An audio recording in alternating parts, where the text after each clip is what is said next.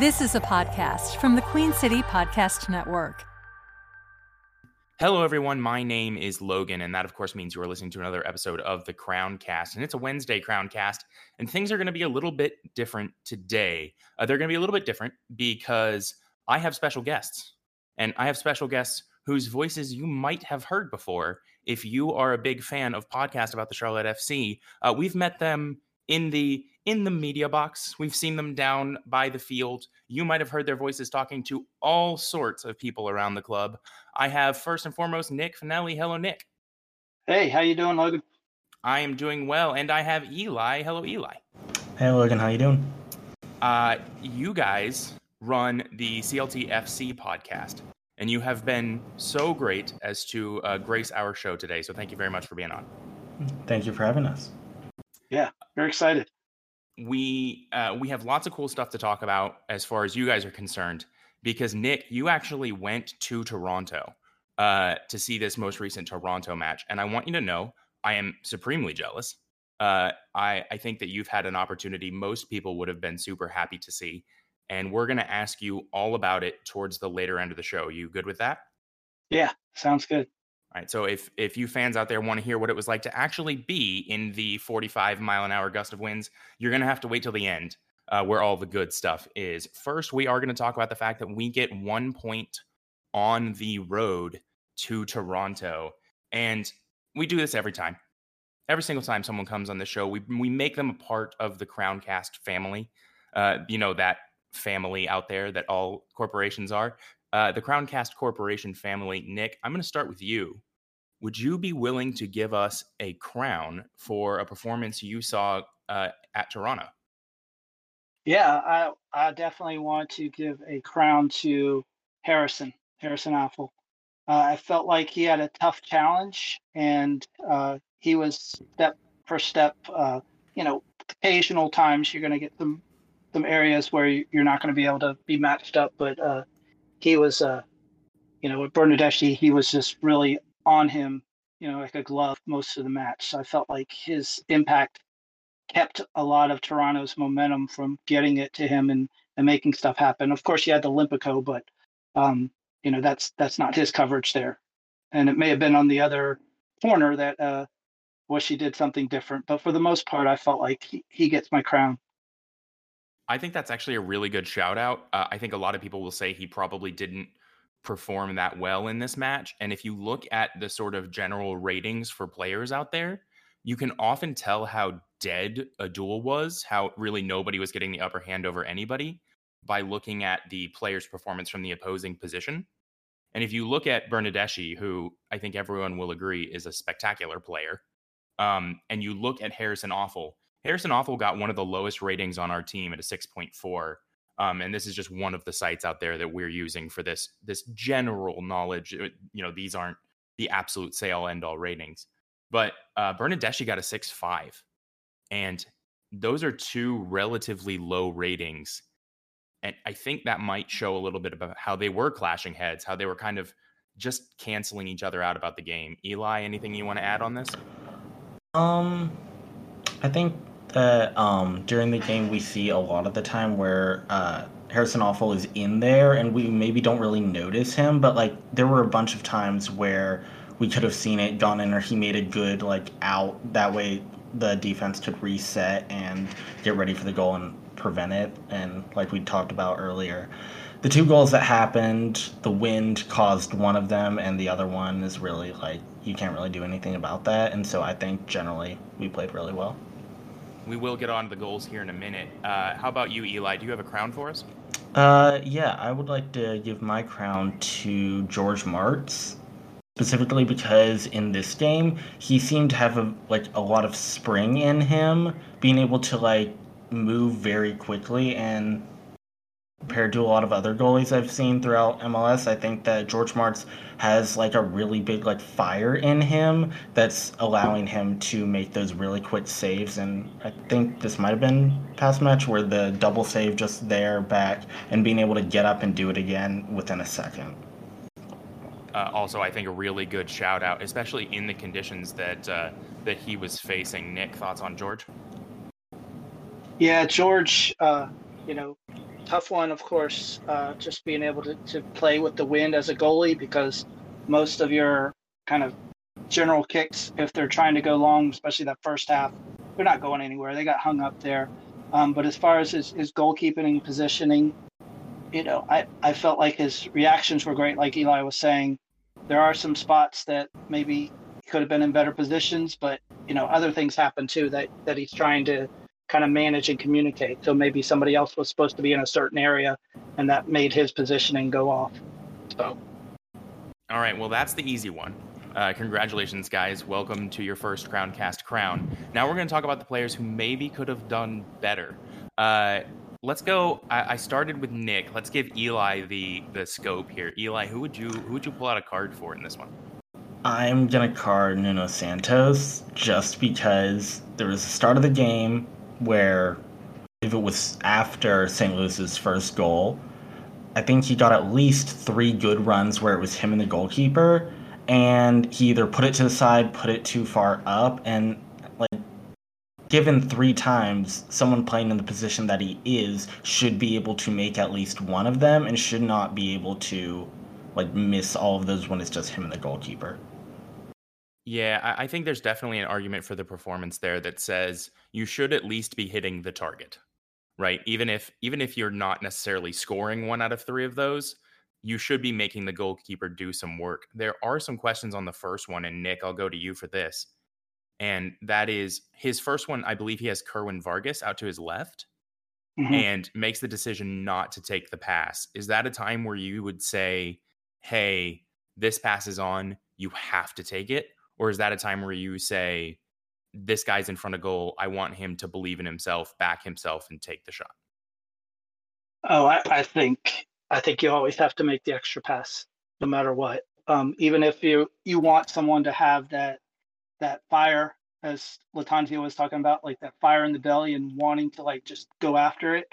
Um, but I feel like the extra pass always benefits you as as a team and as a player because then it creates other things. Um, but I agree with Eli also about you know he just made some you know if you're going to do that you gotta you gotta put it on target. Uh, then let's step off because I think outside of the the on frame problems with his shooting, I don't think he had an awful game. So let's go on to Nick and uh, who would you like to pull out a yellow card for? Gosh, this is tough one. Thinking about, uh, I did think about Nuno. Um, I, uh, you know, in some ways, I feel like I'm not sure. I, I want to pull card kind of for Copetti in some ways, but in other ways, I was like, he was dealing with different things than than he's normally having to do, and there was a lot of pressure on him. But he was also pulling and making opening. Um, so I, I would ahead. tell you go with your gut. Whatever your gut is, you don't have to be hundred percent right. This is yeah. I don't know. Yeah, I don't know if I'm right. I just, I, I guess the expectation for Copetti is always very high now, knowing what he can do, um, knowing that how fast he is, how strong, and how much how much he he weighs the defenders down. And so I feel like maybe we could have gotten some more service um, from him. He had he had um, many lost balls um, while he was he was in the front and you know holding it, and he, and he lost them. And I just feel like those are times he needs to keep it. I think it's a really good shout out. Um, I we're going to talk a little bit later about the fact that he does some things at a really elite level, and maybe we're going to ask some questions about how valuable that is. But you're right. I mean, if you look at the general, like again, rating of players out of this one, uh, Enzo Copetti has tied for the worst performance on the team. And he also gets a yellow card for once again kind of that descent Enzo Copetti act that we're kind of getting used to seeing. Whether or not we want to continue to see that, I think the coach has been pretty clear and the fans have been pretty clear. We want to see this guy's skills, not his acting performance. Uh, right. Let's talk really quick about the two goals that go in against us. And I'm going to talk about these so you guys can talk about the fun ones. Um, the one that the Olympico that goes in, I think that there was just a moment of dread across everyone watching that game when he when I because it is Bernardeschi who is uh, over there getting ready to take the kick. The wind is howling into the goal, And that was the first time that from the broadcast, the casters were like, oh, hey, by the way, it's not just a little windy. And they panned the cameras up to the actual flags. And you could just see the flagpoles, like not the flags whipping, you could see the flagpoles whipping, like they were trying to be torn off of whatever was holding them in. Uh, and there was just this moment, and everyone I have talked to since was like, yep, this is going directly in. All he has to do is get it out there, get it up, and the wind is going to take it directly in. And sure enough, with an incredible assist from the wind or an incredible goal by the wind with an assist from Bernardeschi, uh, the the Olympico, the reverse Olympico happens. As it features, I like it much more when we score the Olympicos than when they score Olympicos on us. And I, I think that's a relatively safe statement. Nick, would you call that fair? That's definitely fair. I, I was hoping for one of those in the second half with our wind. Mm. Um, the the second goal they score is a little bit more finessed. It's also from a corner, and the corners are really where they presented threat in this one. There's a little bit of a I'm going to call it a drama piece. I don't think it is a big drama piece, but there's a little bit of an argument uh, over whether or not it was scored fairly. Uh, it is reviewed, and there does appear to be a a slight push on Harrison Afful that pushes him outside of the way. Eli, I'm going to ask you for this one. Do you feel like it's Harrison Afful's responsibility to be stronger there, to be um, tight to his man, or? I mean, I think that in any scenario, we are going to look back as someone viewing uh, from above and looking at this and saying, oh, well, you could have done this better, you could have done this. And especially some people were annoyed by the ref's decision to not overturn that. But at the end of the day, the ref's job is to make sure that there is an unquestionable doubt that the call should be overturned. And looking back at it, I don't think that was there. Maybe he was pushing him, maybe he was keeping him out, but I don't think there's enough evidence to overturn that. And I think that in that scenario, Harrison Afful pretty much did the best he could. Yeah. Um, uh, I will say I might fall a little bit more on I'd expect a bit a bit more from Afful, not because uh, I think Afful did terribly, just because I think Afful is one of the old hands in the team. I think he's one of the most experienced guys, and I think staying touch tight on corners is one of the things that I would expect from an experienced player. I do think you make a good point in the fact that I think the the call after the call was correct. There's not enough evidence there to say this is 100% a mistake and we need to correct it. So I think that's a really good point you bring up. Nick, I'm going to move over to you and I'm going to ask you to tell us about Charlotte's first goal because it's a beauty and it's way more fun to talk about than us getting scored on. Yeah, it's actually reminiscent of a of a goal we scored against Nashville. I think it was the third goal we scored against them last year. Um, Lindsey had it on the right side, made a nice pass down the line. Um, we had uh, Joswiak running, and at that same time, Copetti was pulling forward and moving defenders, and basically Joswiak found the open area. Well, Bender was following behind Copetti and moved into that open space and was able to get to that right before the defender and just just nail it in there. And like you said earlier in the in the cast, the the shot was going to go in. Um, it did get deflected, but it probably was going to go in anyway. Um, in in the area and, and how how strong that was because that's that's a difficult ball for any goalie to snag. Yeah, this is one of the things that we've seen from Ben Bender. Um, this isn't new. We know this is in his skill set, and we have talked at length on the Crown Cast, and perhaps you guys have talked on uh, CLTFC Cast uh, that Ben Bender. One of his abilities is the acknowledgement of where space is on the field, and the ability to be where the threat is. Right, and we have seen that come in bad ways because he's not a particularly good defender. I think he's getting better. I think he's learning but early in his career, he struggled defensively. So he would get to the danger areas and then make mistakes that then led to them having possession in danger areas. Here we see the sort of plus side of that that football IQ where if you watch that play back, when he gets up to the goal, when he gets up to the goal, when the play is developing, he watches as Jozwiak goes in and gets up to that corner and he holds his run. He he's actually looking at Enzo Copetti And then he's looking at Jozwiak and he watches Copetti take a man. And after Copetti takes a man, he raises his hand so Jozwiak can see him in all the space, and then he blasts into the space. I think it's an amazing pick out by Jozwiak. I think part of it is a uh, a ball backwards through the lines is just something that is chef's kiss. Uh, mm-hmm. But it's really, really good space recognition from Bender. And then a shot that we've seen him take a couple times now. We know he can do it. Eli, thoughts on this one? Um, yeah, I think Bender, even though it could be considered that it would have gone in, I think it's really good of him to like just put him in there and like just right into the goal, like hit it right in, and just make sure that even if there was a slight chance that it wouldn't go in, completely just say, no, I'm gonna go take this, and then just shoots it, and then it hits the back of the net with the wind, and so good. So I'm gonna go to Eli here for a question, and you know, Eli, I realize you're not the old statesman here, but I've talked to you a few times. I think your knowledge of the game is pretty good. So Ben Bender is is a player who is not regularly in the team, right? He's in this one because of a couple of injuries, a suspension to Brandt Bronico, a deserved suspension to Brandt Bronico. Uh, he comes out with all of the good numbers. I'm going to read you just some general numbers here, right? Uh, I'll highlight Ben Bender so I actually get this correct.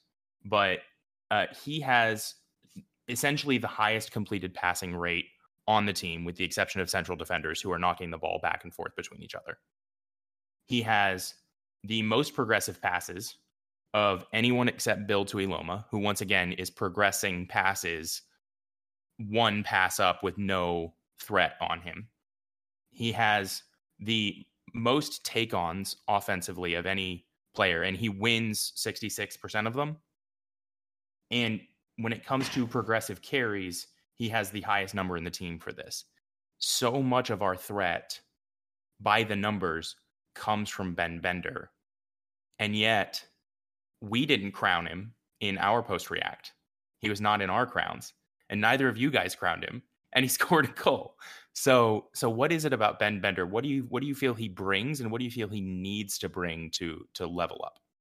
So I think that he brings just like a very well placed precision into his playing. I think he's able to make crosses really well. I think he's able to know exactly where he wants the ball and knows exactly how to put it there. And the thing that he lacks, I think, is just his endurance. I don't think that he's really ready to play a full 90 minutes continuously every week. I mean, he was subbed out right after the goal at the 70th minute, so we didn't really get to see his full time endurance. But I think that uh, Christian Lattanzio is worried that you put him in for 90 minutes every week, he might not be able to handle that. That might be a really good shout out. We were talking watching the cast about the fact that he looked like he was ready to come out when he gets pulled. Uh, Nick, there seeing it live, did it look similar to you? Did he look about gassed?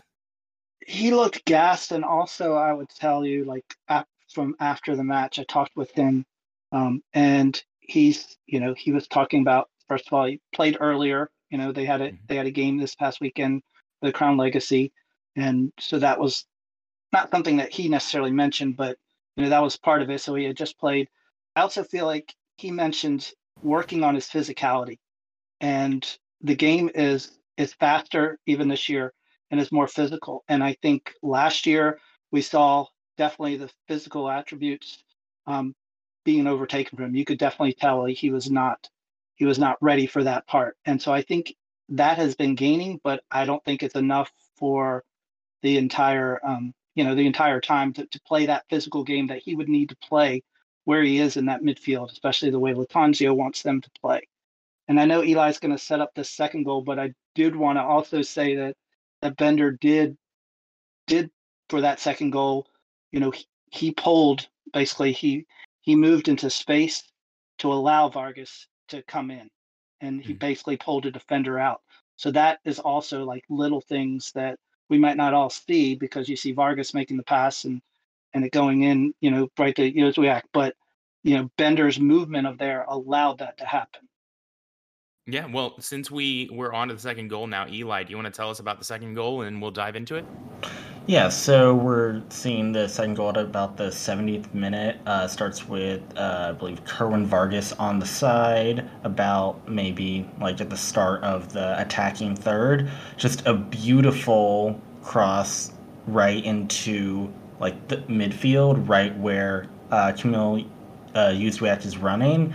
And then hats off to Kamil. He completely commits himself and just is doing like a running dive feet first, knowing exactly where the ball's going to be, and he just taps it in where it might have like probably hit right outside the post, kind of like uh, Nuno Santos did before. He's able to tap that right before there and make it a goal.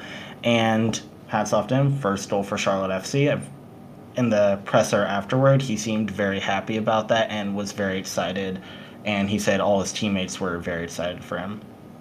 Yeah, it's a big moment. I mean, uh, I'm gonna I'm gonna throw you the softball question here, uh, Eli, and that is it, it's undoubtedly a big moment. Do you feel like it's a big moment that we expect to lead to more? I mean, this is a guy who, on numbers, has somewhere between 26,000 and 85 billion expected goals and has not scored one until now. Uh, that is, of course, I'm being facetious, but he, he has, by the numbers, gotten a lot of chances and finally scored a goal do you feel like this is floodgates open or do you feel like this is hey maybe this guy's just finally getting off the mark because he's not a finisher I mean, I think that this is only going to help him. It's only going to build his confidence. Once you've overcome that first goal, it's just more coming from there. And like you said, he has he gets into the places. He just needs to have the confidence to finish it. And I also think that with him scoring, I think um, other uh, players on the team are going to trust him more and see that oh uh, Kamil's open, let's pass it to him, knowing that he is someone that will now take it. So Nick, I'm going to ask you a question here, and that mm-hmm. is: we've discussed before on the podcast that something that might be hurting Kamil is we have not seen an effective right side of our field really ever, right? Um, probably the most effective you would say we had seen is McKinze Gaines. And I think McKinze Gaines has not been really not been firing this season. So once we started to see Kamil on one side and Kerwin Vargas on the other, with Vargas really creating threat now, right? You know, Bender's over there, Vargas is over there. Uh, threat is is being generated and pulling defenders. All of a sudden, we start to see this this potential next level of Kamil Józwiak do you feel like having a more balanced field is going to really aid him? Or do you feel like this is a guy who really has been doing the same thing it's just not coming off? I feel like it just hasn't he's been doing it. I just feel like it it it hasn't it hasn't transpired in the way that that we needed it. And i think a lot of it may be just we have had so much kind of turnover on that right side so it hasn't been consistent and maybe with him kind of coming in a little bit earlier um, than going to the line and being able to, to cut in. I think that's where he's actually best is if he's on that right side and he's he's cutting in around the 18 and making something happen there towards the middle of the field. I think he has more opportunity. He doesn't he doesn't have the left that we've seen, you know, a, a shot from there, but I think he can create more things happening. And then with Lindsey also coming on, um, I feel like by by Józwiak bringing it inside, then Lindsey can loop to the outside and provide more opportunity and kind of space some things out. So they don't know they're not basically crowding the box. They they have to, to go out and and challenge Lindsey if he's going to get an outlet for a cross. Yeah, I think Lindsey's been transformational. Um, you know, Eli, do you want to talk on Lindsey really quick? I think that we saw the beginning of this really good period for Lindsey in Orlando, and with the way that that team was so in sync there, and I think that um, in the time that he's played since, we're seeing more of that. Uh, I think that he's very good at ball placement. I think he knows he's very connected with the forwards and the strikers, knowing where how they think, where they're going to be, and I think that we can expect to see a lot more of him. Okay, so statistically, this is the first game that we have won by the numbers. Um, obviously, we won a game away uh, down in Orlando where it was Orlando, right? My brain's not tripping out on Yes. me. Yeah. Yes. Um, for a second there, I was like, it, it, was it Orlando? Um, yeah, we won a game away in Orlando, but even that one we didn't technically win by the numbers. This one, even though we draw, we have relatively solidly the better attacking performance of the two teams. Uh, and I think you can see that in the difference of the two goals. But we come away with a draw. This boost in numbers, Nick, how much of it do you put down to having a midfield of Bender and uh, uh, Nuno Santos? And do you feel like those two, while maybe they don't give you the same defensive responsibility, are just capable of creating more attacking? Well, I would agree with they're they're definitely capable of creating more attacking play, but I also feel like if we had a different midfield in there, so if we had Bronico and Westwood, those chances still would have been. It, it, it's our system of bringing things up and and using those midfielders for those um, distributions and and kind of holding. You know, we haven't. I probably should have given a shout out to to Jones there, but like Jones has kind of bottled up that middle that allows those other midfielders to play forward and push things and allows those um, those defensive center backs to play a little wider.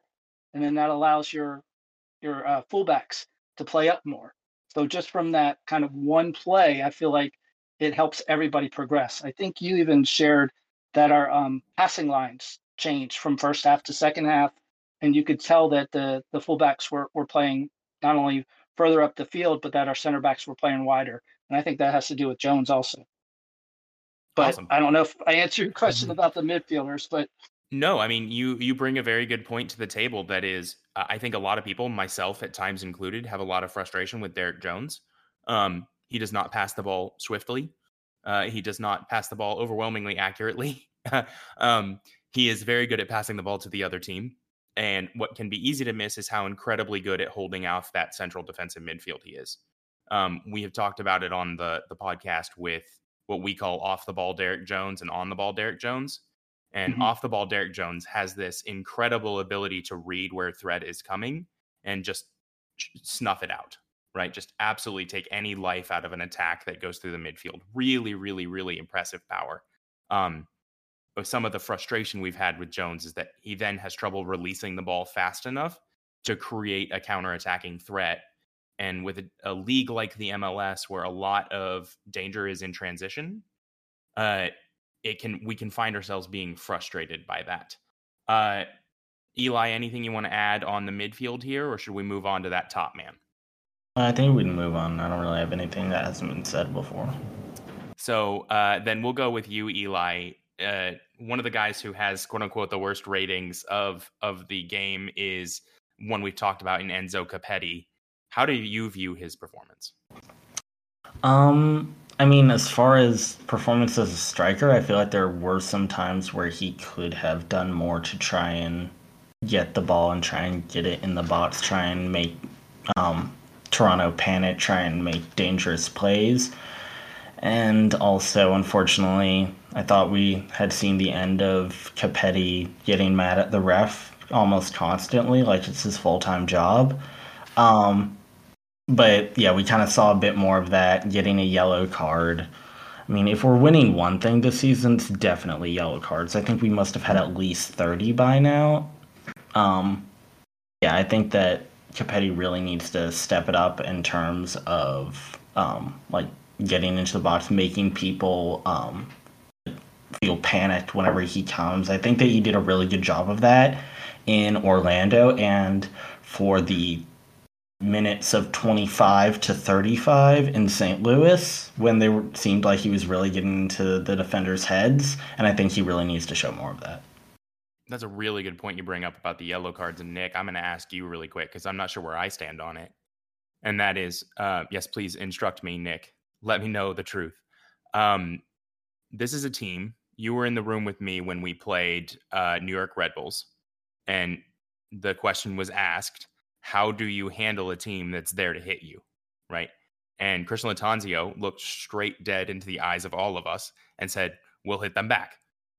I mean, no pause, nothing. If you want to come after us, we're going to come after you. If you want to go for ankles, we'll take yours out just as hard. And there's Right. a part of me that really likes that. There's a part of me that says you should never let anyone think you're a pushover. And there's a part of me that says we do have like a million yellow cards. That's maybe not good. Where do you fall? Yeah, I think part of that is he he does Lattanzio doesn't want anybody on his team to back down, and I think that's what he he really likes about Copetti is that he stands up to everything and he's aggressive and he's he's um he's getting into the minds of the other players and being very physical. I think he really enjoys that part. Of course, he doesn't like the the um the arguing and the the the just the back and forth with with the officiating, but and the complaining. But I feel like uh, you know he he needs Copetti needs to play, as Eli said, more on his feet. Like he showed that one game after Lattanzio made a big deal. There was instances where he was he was being tripped, he was being kicked at, and he just stayed up and he just kept going. And I think we need to see more of that. I also feel like maybe you all mentioned this earlier that Copetti might need a wingman.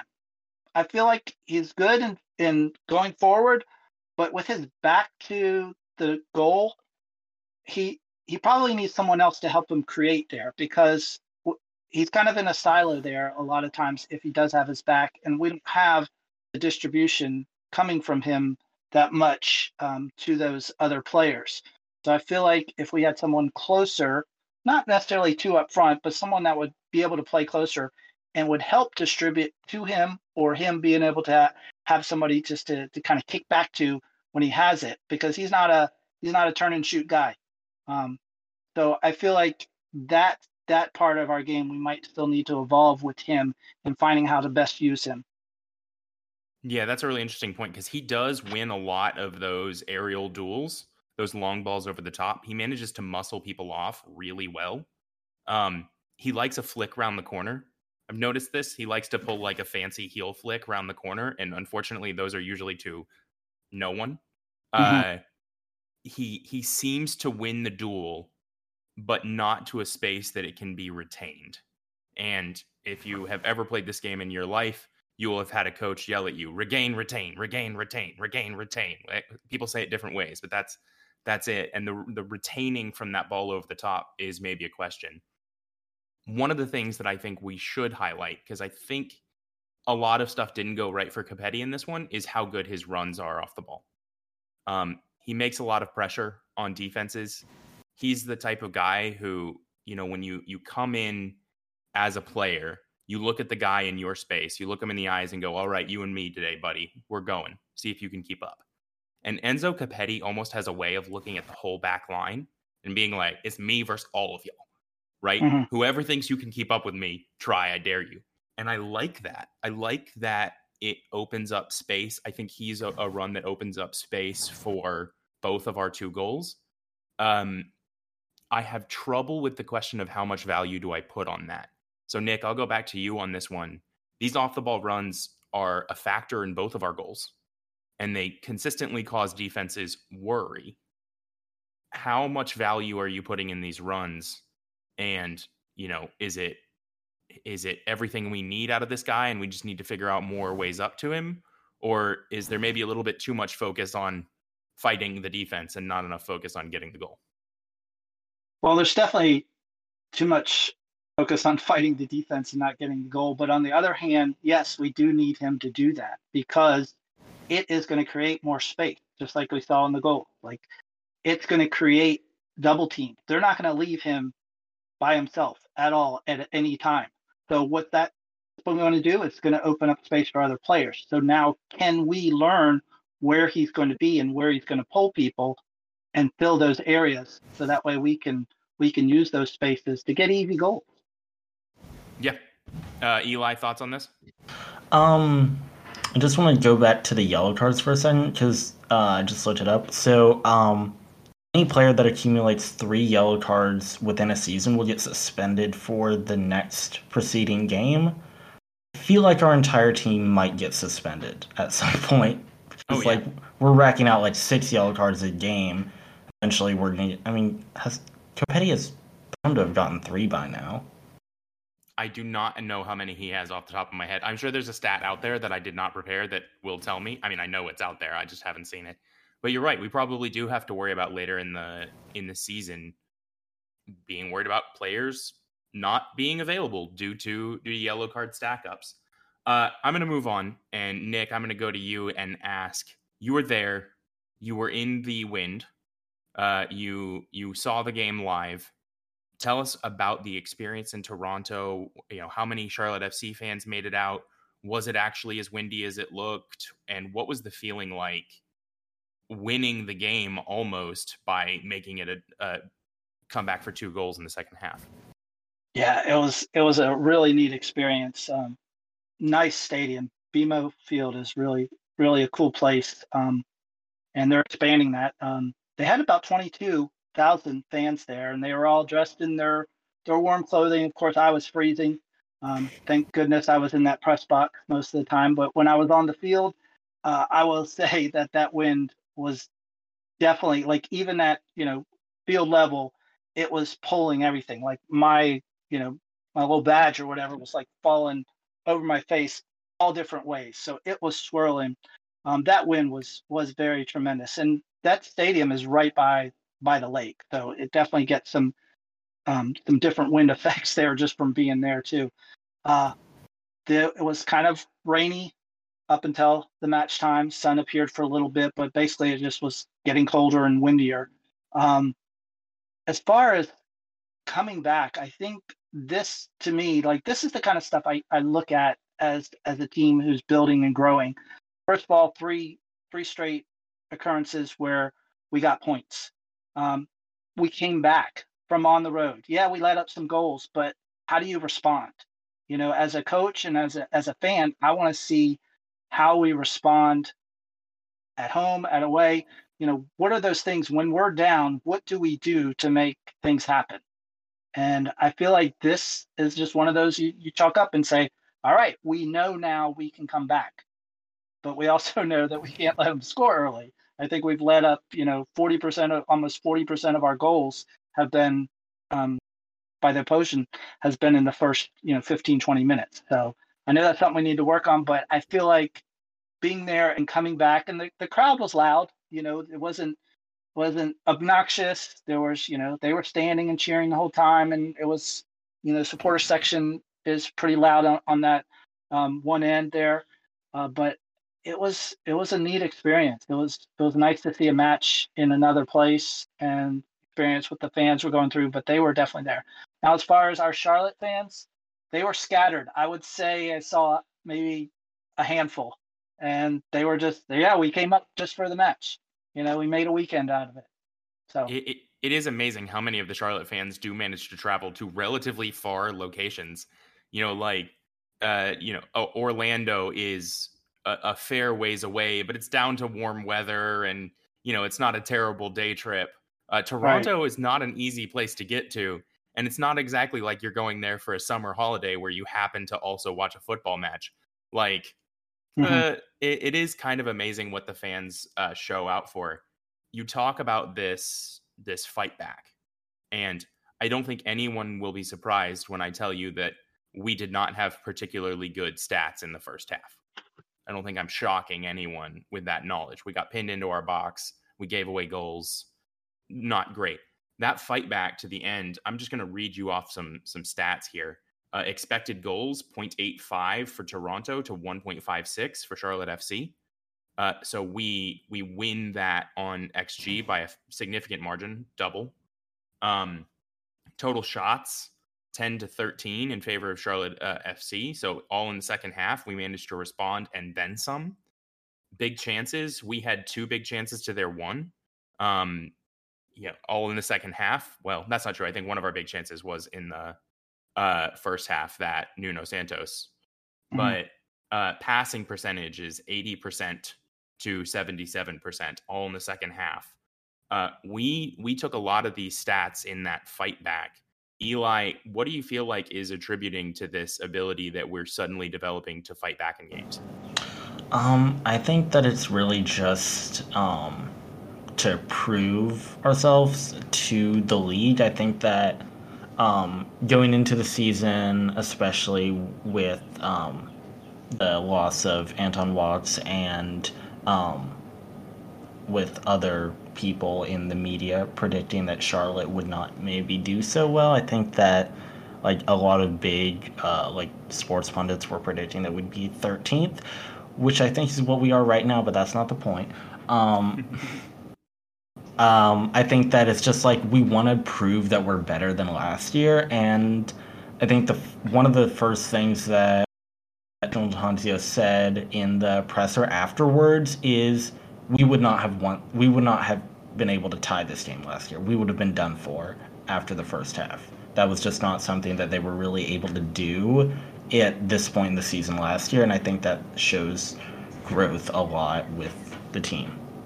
So I'm going to jump ahead a little bit here, and we're going to talk very briefly about the upcoming match in Real Salt Lake. And politely spoken, Real Salt Lake is not a great team. Um, they have three goals on the year. They have allowed 13 goals. Uh, they have one win, I believe. Yes, they have one win. Uh, and their goals have not been super impressive. Um, their leading scorer is a defender who has two goals. And to my knowledge, none of their forwards have scored. No one is a soft touch in the professional league, right? Everybody can show up on their day. But Nick, for you, with this sort of form that we're we're building into, this Real Salt Lake team that is quite frankly floundering at the moment. Is this a really good time to get these guys to go away where they're not in the pressure of the bank, where you know they have the the ability to go to a team they know defensively, even if they make one or two mistakes, isn't going to be that big of an issue, and maybe we can go and really let our attack try and fire. Yeah, I think it is good timing to have another road match uh, to be able to just build off of what just happened, especially the, the second half. I think you, we are catching RSL at, at a time that they still have injuries. They have played some some quality teams. So if you look at the teams that they have lost to, they lost four straight, but they lost to Seattle, they lost to St. Louis, they lost to Austin, and they lost to Columbus. All are like top five in in each conference. So it's not not because of the quality of teams they are playing that they you know they should have lost those games. Um, but they're losing pretty badly. And the offense is is as eli uh, was sharing earlier with me their offense is taking many shots. Like they're not being outshot. It's just their quality is not there. And so i feel like uh, they have a golden opportunity here to get three points even though uh, it's a tough place to play from what i hear. And Real Salt Lake, and they're a high pressing team. Um, but most high pressing teams don't like to be high pressed. So we'll see. So, Eli, it seems like you've done a little bit of looking into Real Salt Lake. Thoughts on this upcoming game, and what would you be looking for? Well, I'm to be watching Real Salt Lake's goalie pretty much the entire time that the camera is pointed at him. He seems like the type of person that is not able to react as quickly as maybe one would see a goalie. I believe he's one of their academy players, so I mean, that's not really what he's supposed to be doing right now. He's still supposed to be like developing so we shouldn't really hold them that against him as a player, but as someone who's rooting for the opposing team, I love to see that in the opposing team's goalie. And I think that there were a lot of times in both the Columbus and uh, St. Louis games that uh, a shot was taken from outside the box or like uh, on one of the sides where. Um, for instance, Marks would probably have an easy time of getting that, where it's not doing pretty really fast. It's just going in there from bit. And so I think that if we are able to incorporate our speed onto um, Real Salt Lake, I think that'll be a really big advantage because I don't think that they're very fast reacting. I think that they try to rely more on their midfield, less of their defenders and goalie to uh, keep the ball away. Awesome. So I'm going to go and just for time's sake, we're going to start to move along here. Uh, Nick, I'm going to ask you uh, because you're being very kind in joining us on the Crowncast today. But people can listen to your voice on another podcast. Uh, well, they can also listen to Eli's voice on another podcast. Okay, Nick. So uh, I'm going to do. I'm going to flip the script on you a little bit, and I'm going to interview you for a second. How did you actually get into doing this? Well, I uh, I'm not a big Premiere fan. Uh, I grew up when I was I was young enough when the, the MLS first started, and my team was DC United because I lived there. Um, but now living in the Charlotte and I lived in South Carolina area, didn't really have an MLS team. So when Charlotte announced this, I was like, you know what? I want to I want to go all in. And I was like, how can I do this? And also thinking about I went to University of South Carolina and I was in sports marketing and sports management and a lot of what I was learning as a as a college student was the business of sports. And so I was always very interested in that. So I thought, you know what? Why don't I, you know, highlight these people because I think they're fascinating just as much as the, the players. And especially since it's a new franchise, you know, do people really understand and know all that's going on um, at a match? You know, all the people that are involved, all the people that that work in the media. So I feel like that's why I decided to, hey, I'll have a podcast and we'll get some people to talk about these and kind of explain this. And so that's kind of how it started and just decided just to to start it up and see what happens. That's awesome. Um, you, if you'd like to check out uh, the Charlotte FC podcast, I would encourage you to do so somewhat selfishly because uh, I'm going to be jumping on with you guys for one of your upcoming episodes. So if you'd like to learn a little bit more about how I got into the uh, Charlotte soccer world, uh, you'll be able to check that out. One more time, can you give everyone your social handles so they can find you and hopefully hear hear me get to talk to you guys there? All right, it's the CLTFC podcast on Twitter, YouTube, and Instagram. And we are going to go ahead and wrap it up. So, as ever, if you have decided to spend this time with us, we love you. Uh, you can find us out there at the Crowncast, crowncast.net. You can find us on Instagram at the underscore crown underscore cast. And we will talk to you again after we go get our next three points from Real Salt Lake. Goodbye. QueenCityPodcastNetwork.com.